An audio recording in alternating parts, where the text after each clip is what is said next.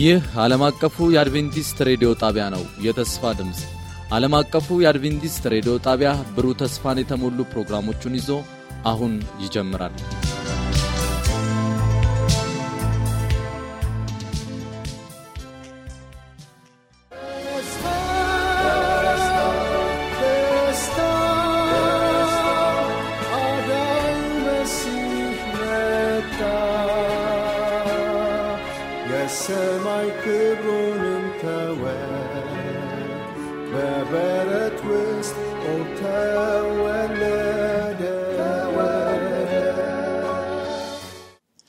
ሰላም ጤና ይስጥልን የተከበራችሁ አድማጭ ተመልካቾቻችን እንደምን ሰነበታችሁ።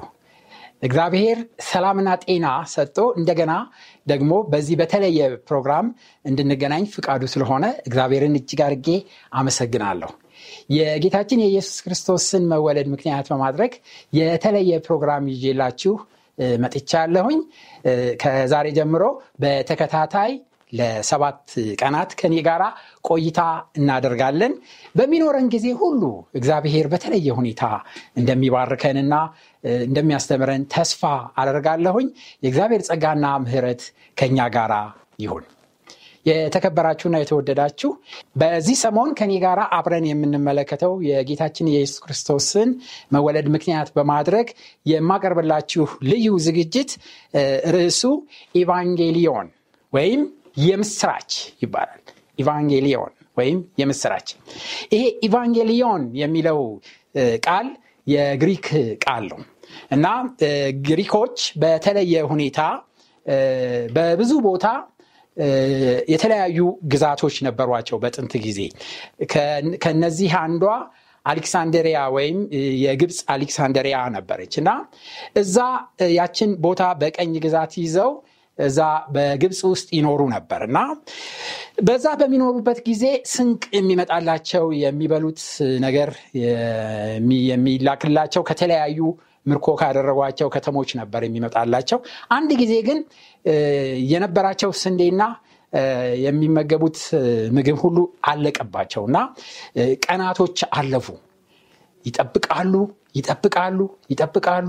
ነገር ግን ፍጆታቸው በሙሉ እስከሚያልቅ ድረስ ምንም አይነት እርዳታ አልመጣላቸውም።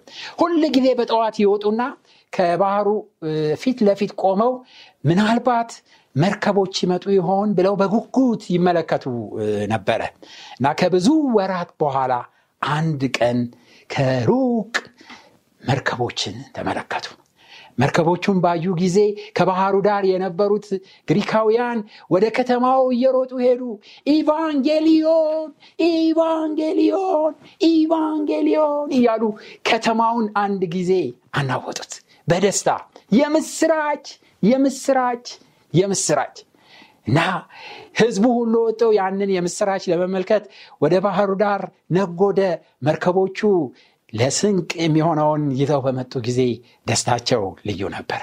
ኢቫንጌሊዮን የምስራች። በመጽሐፍ ቅዱሳችን ውስጥ ታላቅ ደስታ የምስራች የተነገረበት ቦታ አለ። ያም ደግሞ ለህዝብ ሁሉ የሚሆን ነው። ለጥቂት ግሪካውያን የሚሆን አይደለም፣ ለጥቂት ሰዎች የሚሆን አይደለም። ይህ ኢቫንጌሊዮን ታላቅ ደስታ የምስራች ለህዝብ ሁሉ የሚሆን ነው። ይህም የምስራች የተነገረው በይሁዳ በዳዊት ከተማ በቤተልሔም ነው። መጽሐፍ ቅዱሳችን ገልጠን ስንመለከት በሉቃስ ወንጌል ምዕራፍ 2 ላይ እንደዚህ ይላል። በዚያ ምድር መንጋን በሌሊት ሲጠብቁ በሜዳ ያደሩ እረኞች ነበሩ። ሉቃስ ምዕራፍ 2 ቁጥር 8 በዚያ ምድር መንጋቸውን በሌሊት ሲጠብቁ በሜዳ ያደሩ እረኞች ነበሩ። ሉቃስ 2 ቁጥር 8 እነዚህ እረኞች ዳዊት በጎቹን በሚያሰማራበት መስክ ላይ ሆነው ስለ መሲሁና ስለ እስራኤል ተስፋ ከሰማይ ስለሚላከው ይወያዩ ነበረ እና ይነጋገሩ ነበረ። በጣም የሚደንቅ ነው። ሰማይ ደግሞ የመጨረሻውን ታላቅ ደስታ የምስራች ለማብሰር አንድ ባታሊዮን መልአክ በመሪው እየተመራ በዚች ተስፋ ባላት በተስፋይቷ ምድር ላይ ያንዣብቡ ነበር እና ያህለሊት ያምሽት የተለየ ነበር። በእውነቱ ሌላ አይነት ግሩም ድንቅ የሆነ ድባብ በተስፋይቱ አገር ላይ ያንዣብብ ነበር። ይህንን ግን ማንም አላወቀም። ከነዛ ካህናቶች፣ ከነዛ አዋቂዎች፣ ሊቃውንቶች፣ የመጽሐፍ ተርጓሚዎች ከሚባሉት ውስጥ ይህንን ተስፋ ያደረገ አንድም ሰው አልነበረም። መላእክቶች በኢየሩሳሌም፣ በሰማሪያ፣ በይሁዳ ተሽከረከሩ። ስለ መሲሁ የሚያወራ ስለ መሲሁ የሚነጋገር ማንም ሰው አልነበረም። በመጨረሻ ተስፋ ቆረጡ። ይህንን የምስራች ሳይናገሩት ተመልሰው ወደ ሰማይ ለመሄድ ሲያመነቱ ሳለ በዳዊት መስክ ላይ በሌሊት መንጎቻቸውን የሚጠብቁ እነዛ እረኞች ስለ ዳዊት ማውራት ጀመሩ። በዳዊት በኩል ስለተሰጠው ስለ መሲሁ ተስፋ ይነጋገሩ ነበር። የዚህን ጊዜ መጽሐፍ ቅዱሳችን እንደሚናገር እነዛ መላእክት በደስታ ተዋጡ። በምድር ላይ ስለ ተስፋው የሚነጋገሩ፣ ስለ ተስፋው የሚመክሩ ጥቂት የተናቁና ከከተማዋ ውጪ በመስክ ላይ ያደሩ እረኞችን ስላገኙ ደስ አላቸው። ስለዚህ ያንን ታላቅ ድግስ፣ ያንን ታላቅ የመዝሙር ኮንሰርት ሳሳዩ መመለስ ስላልነበረባቸው ወደ እነዛ እረኞች አዘቅዝቀው ወረዱ።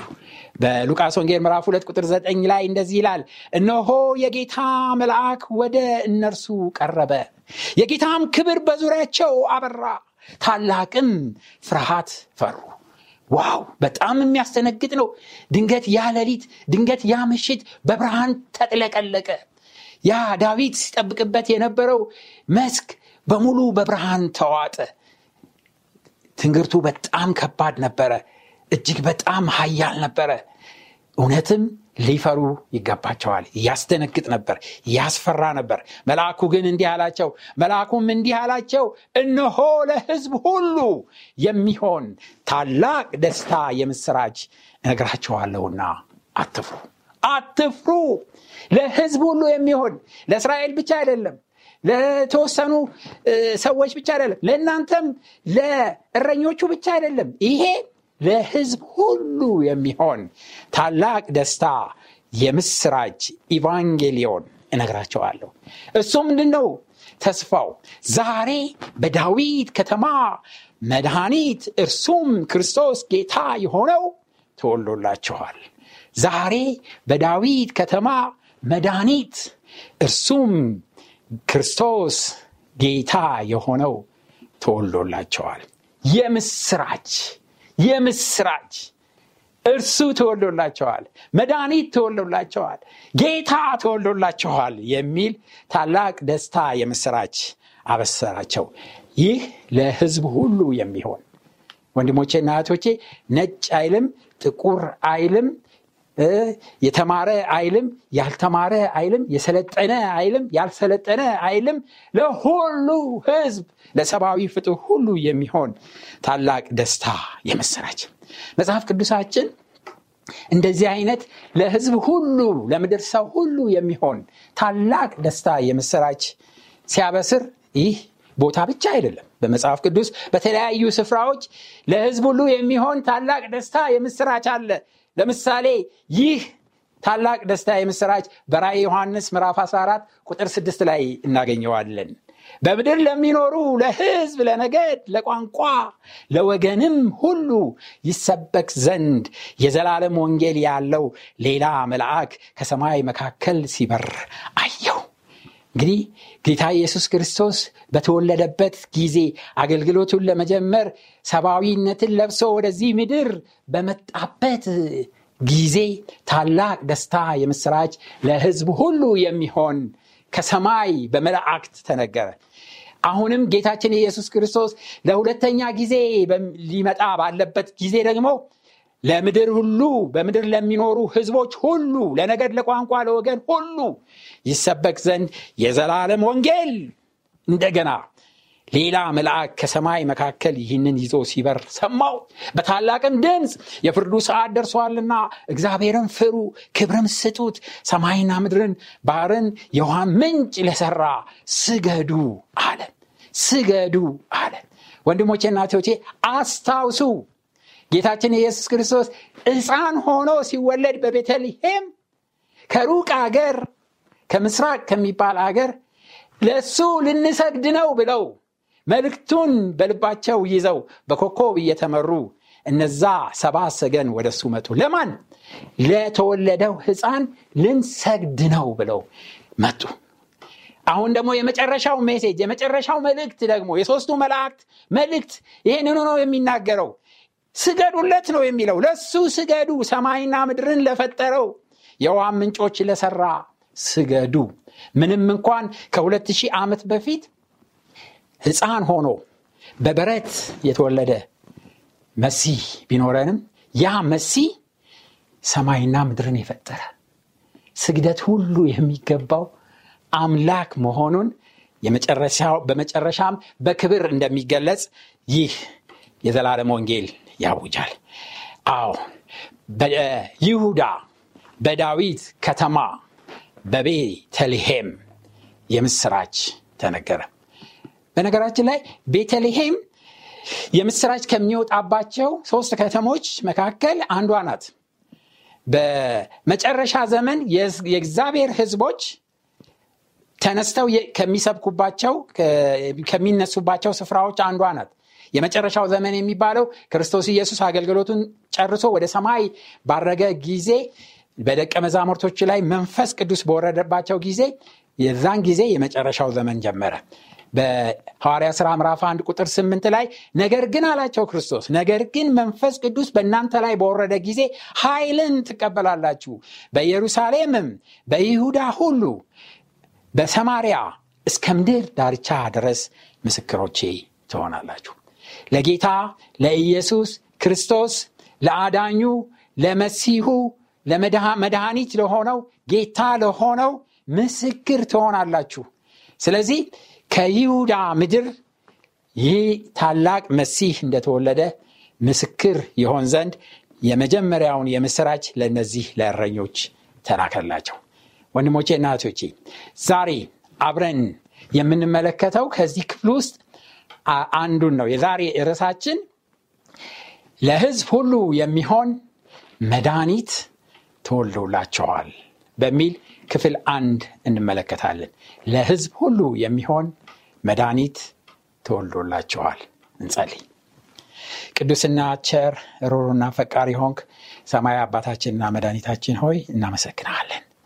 አንተ ደግሞ ምስኪኖች ረዳት ቢሶችና ደግሞ ደካሞች የታመምን በመሆናችን ከ2000 ዓመት በፊት በቤተልሔም መድኃኒት ሆነ ስለተወለድክ እናመሰግናለን። ሰማይ አባታችንና መድኃኒታችን አሁንም ይህንን ምስጢር በሚገባ መረዳት እንድንችል ቃልህን ስንሰማ የሰማይ አባት ምስጢራትን ሁሉ እንድትከፍትልን እንድታሳየንና እንድታስረዳን እንድትገልጽልን እለምንሃለሁ። እኔንም ባሪያህን በተለየ ሁኔታ እንድትጠቀምብኝ ጸጋህን ምሕረትህን እንድትልክልኝ የምናገረው ከኔ ሳይሆን ከአንተ የሆነውን እንዲሆን እንድትረዳኝ እለምንሃለሁ። ጊዜውን ሁሉ ባርክ በኢየሱስ ክርስቶስ ስም አሜን።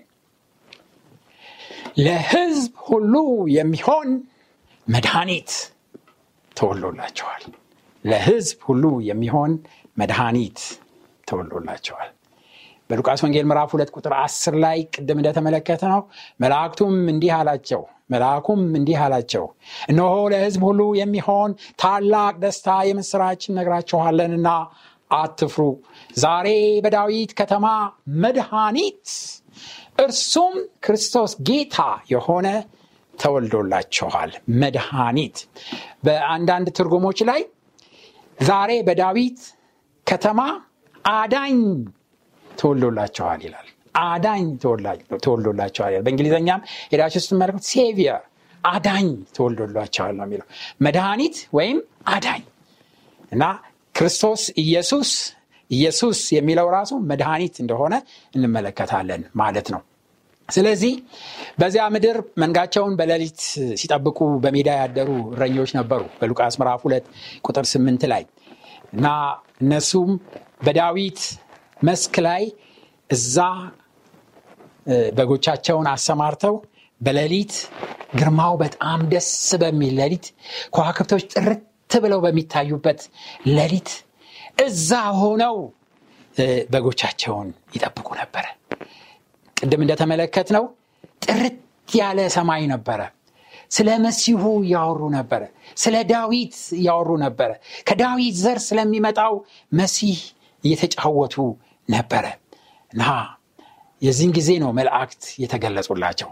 እና ያ ጊዜ አንድ እዚህ ላይ ልንመለከተው የሚያስፈልገው ትልቅ ነገር እና ትምህርት ልንወስድበት የሚገባው ትልቅ ነገር ጥርት ያለ ሰማይ የነበረበት ጊዜ ነው። እና በዛን ጊዜ ለምንድን ነው እረኞች በሌሊት መንጋቸውን በመስክ አሰማርተው ሲጠብቁ የነበሩት ብለን እንጠይቅ። ይህ ጊዜ ሞቃታማ ጊዜ ነው።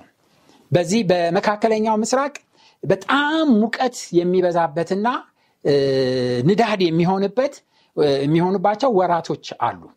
በእነዚህ ወራቶች ውስጥ ከብቶችን በጋጣ ውስጥ ማስቀመጥ በጣም ከባድ ነው። እዛ ውስጥ ሙቀቱ ስለሚያስጨንቃቸው ብዙዎቹ ተፋፍገው ሊሞቱ ሁሉ ይችላሉ። ስለዚህ ነፃ በሆነ ሜዳ ላይ ነው የሚያሳድሯቸው። እዛ ነው የሚጠብቋቸው። ሌሊቱም ሙሉ ሙቀት ስለሆነ እነሱም እረኞቹም አይበርዳቸውም። እንደገናም ደግሞ ከብቶቹም ደግሞ አየር ያገኛሉ። ደስ በሚለው መስክ ላይ ጥርት ያለ ጨረቃና ከዋክብት የሚፈነጥቁበት በዛን ጊዜ እረኞች በሜዳ ነበሩ። ስለዚህ አንድ ነገር ወደ አእምሯችን እንድናመጣ ያስፈልጋል። አሁን ክርስቶስ ኢየሱስ ተወለደ ብለን የምናከብረው ወይም ደግሞ የምናስበው በዚህ በታኅሳስ ወር አካባቢ ነው። በታኅሳስ ወር አካባቢ ደግሞ በዚህ በሩቅ ምስራቅ በምንም አይነት ፀሐያማና ከዋክብት ደምቀው የሚታዩበት ወራት አይደለም። እንደውም የጨለማ ጊዜ ነው። በጣም ጭልም ይላል። በረዶ ነው፣ ቀዝቃዛ ነው። እንኳን ከብትና ሰው ውጪ ሊያደር ቀርቶ በቤቱ ውስጥ እንኳን እሳት እያነደዳችሁና በጣም ወፍራም ነገር እየለበሳችሁ ነው የምትቀመጡት እንጂ በዚህ ሰዓት ውጪ አይወጣም። ስለዚህ በታኅሳስ ወር ክርስቶስ ኢየሱስ ተወለደ የሚለው አስተሳሰብ በታሪክም መረጃ የለውም፣ በመጽሐፍ ቅዱስም መረጃ የለውም፣ በአየር ሁኔታውም ስንመለከት መረጃ የለውም። ስለዚህ በሌላ ጊዜ ነው የተወለደው ማለት ነው። ስለዚህ እግዚአብሔር የክርስቶስ ልደት ቀንን ሰውሮታል ማለት ነው። ለምን ሰውሮታል? በትንቢት መንፈስ ስንመለከት ክርስቶስ የእግዚአብሔር የክርስቶስን ልደት ጊዜ ለምን ሰወረው ስንል አንደኛ ለክርስቶስ የሚሰጠውን ክብር ለቀኑ እንዳንሰጥ። ወንድሞቼና እህቶቼ ብዙ አህዛብና ጣዖት አምላኪዎች የሚያመልኳቸው የሚያከብሯቸውና ልዩ አድርገው የሚመለከቷቸው የአምልኮ ስርዓታቸውን የሚፈጽሙባቸው የተለያዩ ቀኖች ስም እየሰጡ እየሰየሙ ይሄ ቀን የገሌ ነው ይሄ ቀን የገሌ ነው እያሉ የሚያመልኩት የአምልኮ ስርዓት የመጣው ከጣዖት አምላኪዎች የመጣ ልምድ ነው። እንደዚህ አይነቱ ልምድ ወደ ቤተክርስቲያንና ወደ ክርስቲያኖች እንዳይገባ ነው ይላል ትንቢት። ስለዚህ ለክርስቶስ የሚሰጠውን ክብር ለቀኑ እንዳንሰጥ እና በዚህ በኩል ስህተት እንዳንሰራ ወይም ደግሞ የጣዖት አምላኪዎችን ልምምድ እንዳንለማመድ ነው። ሌላው የክርስቶስን ቀን ማወቅና ማክበር ለደህንነታችን አስፈላጊ አይደለም። ደህንነታችን እዛ ላይ ያነጣጠረ አይደለም። ደህንነታችን ያንን በማክበር ያንን በመደገስ ያንን ልዩ ክብረ በዓል በማድረግ ላይ የተመሰረተ አይደለም የኛ ደህንነት። ስለዚህ ለደህንነታችን ስለ ቀኑ ማክበርና ለማክበር ምንም አይነት ለውጥና ፋይዳ ስለሌለው ነው። ሌላው የጣዖት አምላኪዎችን ልምድ እንዳንከተል ቅድም እንዳልኩት ያ ቀን የማክበር ጊዜን የመሰየም እነሱ ትልልቅ ሄሮ መሪዎቻቸው በሚሞቱበት ጊዜ አልሞቱም ብለው ነው የሚናገሩት ወደ ሌላ ቦታ ሄደዋል ወደማናያቸው ስለዚህ ያዩናል ይረዱናል ይደግፉናል ብለው ለነሱ ዝክር ያደርጋሉ የተለያየ ነገር ይሰራሉ ይሄ የጣዖት አምልኮ ልምድ ነውና ይሄንን ልምድ ወደ ክርስቶስ አምልኮ ውስጥ እንዳናስገባ እግዚአብሔር ይሄን አደረገ ልክ ሙሴን እንደሰወረው ነው ይላል ትንቢት መንፈስ ሙሴ የእስራኤልን ህዝብ ሲመራቸው ነበር እንደ ከፊታቸው እንኳን ጥቂት ዘወር ሲል ይሳሳቱ ነበርና እንደ አምላክ ነበር የሚመለከቱትና ሙሴ ሊሞት ሲል እግዚአብሔር ወደ ተራራ ላይ አወጣውና ማንም ሰው ሳይከተለው እዛው ሞተ እግዚአብሔርም ቀበረው መላእክቶችም ቀበሩት ይላል ከዛ በኋላ ሲያስነሳውም እንደዚሁ እግዚአብሔር አስነስቶ ወደ ሰማይ ወሰደውና ስለዚህ ይሄንን ለእስራኤል ህዝቦች አልገለጸላቸው ሙሴ የሞተበት ቦታ ልዩ ስፍራ ተደርጎ ይከበር ነበር እንደዛ ቢሆን እንደገና ለሙሴ በተለየ ሁኔታ የአምልኮ ስርዓት ይቋቋም ነበር እንደዛ ቢሆን ነገር ግን ያንን እንዳይለማመዱ ሲል እግዚአብሔር ሙሴን ሰወረባቸው ስለዚህ የክርስቶስንም ልደት በዚህ መልክ ሰውሮታል ስለዚህ ይሄ ክሪስማስ ወይም ደግሞ ክርስቶስ ተወለደ የተባለበት ጊዜ ወይም ደግሞ አሁን ዓለም በሙሉ በዚህ በታሳሰር ስለ ክርስቶስ መወለድ በሚያወራበት ጊዜ ይሄንን ጊዜ ችላ ልንለው ይገባልን እንደ ክርስትና ችላ ልንለው ይገባልን አሁንም የትንቢት መንፈስ ይህ ጊዜ ችላ መባል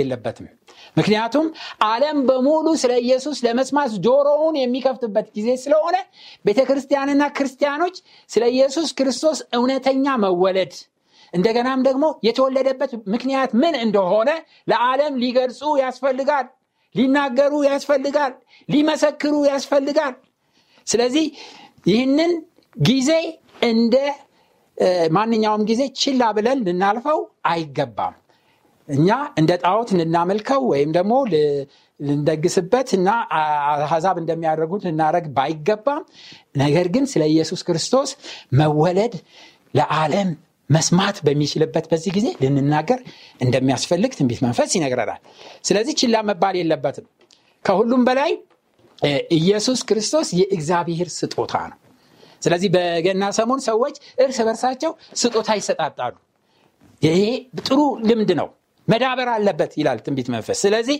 ስጦታ ለሰዎች ልንሰጥ ይገባናል ስንሰጣቸው ግን ስለ ኢየሱስ ክርስቶስ መወለድ ጥቅሶችንና የእግዚአብሔርን ቃል ጨምረን ልንሰጣቸው ያስፈልጋል የማይረቡትን አሻንጉሊቶችና የማያስፈልጉትን ጌጣጌጦች ከመከተል ይልቅ የእግዚአብሔርን ቃል መስጠት ያስፈልጋል በዚህን ቀን የመብላትና የመጠጣት ቁንጣን እስከሚዘን ድረስ ደግሞ ድግስ የመደገስና በዛ ደግሞ የመጨናነቅ ጊዜ ልናረጋው አይገባም ያንን ጊዜ የምስክርነት ጊዜ ልናረጋው ይገባል እነዛን ትርጉም የለሽ አሻንጉሊቶችና ጌጣጌጦችን ደግሞ ማስወገድ ይኖርብናል ይላል ትንቢት መንፈስ ስለዚህ እነሱን ሁሉ ማስወገድ ይኖርብናል ለሚሰማን ሰው በሙሉ ስለ ኢየሱስ ክርስቶስ ስጦታ ልንሰጥ ያስፈልጋል በተለይ ስጦታችን ታላቁን ስጦታ ክርስቶስ ኢየሱስን የሚያሳስብ ሊሆን ያስፈልገዋል ከሁሉም በላይ ክርስቲያኖች ልባቸው ተከፍተው ሊቀበሉን በሚችሉበት ሰዓት ለአሕዛብ የእግዚአብሔርን ቃል መጽሐፍቶችን እንደ ስጦታ ልናበረክት ያስፈልጋል ወንድሞቼና እህቶቼ ትንቢት መንፈስ እንዲህ ይላል ገና እግዚአብሔር ከፍ ከፍ የሚደረግበት ጊዜ ነው ስጦታው የደህንነቱ ታሪክ በቤተክርስቲያንም ሆነ በቤታችን ሊነገር የሚገባበት ጊዜ እንጂ ልንደግስ እና ያላግባብ እንደ አሕዛብ ልንጨፍርና ልንደልቅ የሚገባበት ጊዜ አይደለም በተለይ ለልጆች በዚህን ጊዜ የእግዚአብሔርን ቃል ከፍተን ልናነብላቸው ያስፈልጋል ስለ ቤተልሔሙ የእረኞች አስደናቂ ታሪክ ስለ ሰባ ሰገል ከሩቅ አገር ከምስራቅ በኮከብ ተመርተው ስለመጡት ድንቅ ጠቢባን ታሪክ ስለ ማርያም መመረጥ ይሄንን ሁሉ ስለ ዮሴፍ ሁሉ የዋህነትና ቅንነት ይሄንን ከዚህ የሚገኘውን ትምህርት ለልጆች ልናነብላቸው መጽሐፍ ቅዱስ በቤታችን ሊገለጽና ሊነበብ የሚገባ ጊዜ ነው እና ይህ አስደሳች የሆነ በልጆች ልብ ውስጥ በተለይ ስለ ክርስቶስ ፍቅር የምናስቀምጥበት የተለየ ጊዜ ነው። በቤተክርስቲያን ደግሞ ትንቢት መንፈስ ጣዕመ ዜማዎችን ተቀኙለት ይላል። ምስጋና በከንፈሮቻችሁ ላይ ይሁን።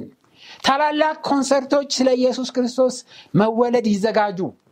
ሰዎችን ወደ እነዚህ ታላላቅ ኮንሰርት ወይም ወደ እነዚህ ታላላቅ የመዝሙር ዝግጅቶች እንጋብዛቸው። ልደት ነው። የክርስቶስ ኢየሱስ ልደት የሚታሰብበት ጊዜ ነው። ኑ ወደ ቤተክርስቲያን። ልዩ የሆነ ስለ ኢየሱስ ክርስቶስ መወለድ የሚያወሩ መዝሙሮችን ኑ ተጋበዙ፣ ኑ ስሙ ብለን ልንጋብዛቸው ይገባል። ወንድሞቼና እህቶቼ እነዚህ ኮንሰርቶች እነዚህ የኢየሱስ ክርስቶስ ልደትን የሚያሳስቡ ጣዕመ መዝሙሮች በቤተክርስቲያኖቻችን በዚህን ጊዜ በሚዘመሩበት ጊዜ ብዙ ሰዎች ለማዳመጥ ይመጣሉ። ብዙ ሰዎች ለማዳመጥ መጣው ደግሞ ህይወታቸውን ለጌታ ለኢየሱስ ክርስቶስ ይሰጣሉ። እንዳጋጣሚ ሆኖ እኔ ራሴ በመጀመሪያ ወደ ቤተክርስቲያን መጥቼ ህይወቴን ለጌታ ያስረከኩት በመዝሙር ኮንሰርት ላይ ተገኝቼ ነው እና ይህ ለኔ በጣም የተለየ ጊዜ ነበረ። ለብዙዎችም ይህ የተለየ ጊዜ ነው። ወደ መንጋ ወደሚጠብቁት እረኞች ስንመለስ በዚያ በምድር መንጋቸውን በሌሊት ሲጠብቁ በሜዳ ያደሩ እረኞች ነበሩ ይላል። በዳዊት በጎች መሰማሪያ መስክ ላይ ሆነው እነዚህ እረኞች የዳዊትን ምሳሌ ይከተሉ ነበር። ዳዊት እረኛ ነው። ነገር ግን ቁጭ ብሎ በእረኝነቱ ጊዜ በጎቹን ሲጠብቅ በበገናው እግዚአብሔርን ያመሰግን ነበር፣ መዝሙር ይዘምር ነበር። እረኞች በዋሽንታቸውና በበገናቸው እግዚአብሔርን ያመሰግናሉ። እግዚአብሔር ለእግዚአብሔር ቅኔ ይቀኛሉ፣ ይዘምራሉ። ስለዚህ ይህ ትልቅ ምሳሌ ነው። ታላቅ ደስታ መጣለን ከሰማይ ሰማያት ያምላክ ተስፋ ተፈጸመ ቃል ሥጋ ሆኗል። ኮከቡ በርቷል ክብር ለአምላክ በአርያም ሕፃን ተወልዷል ንጉሥ ተወልዷል ያድና ኮከብ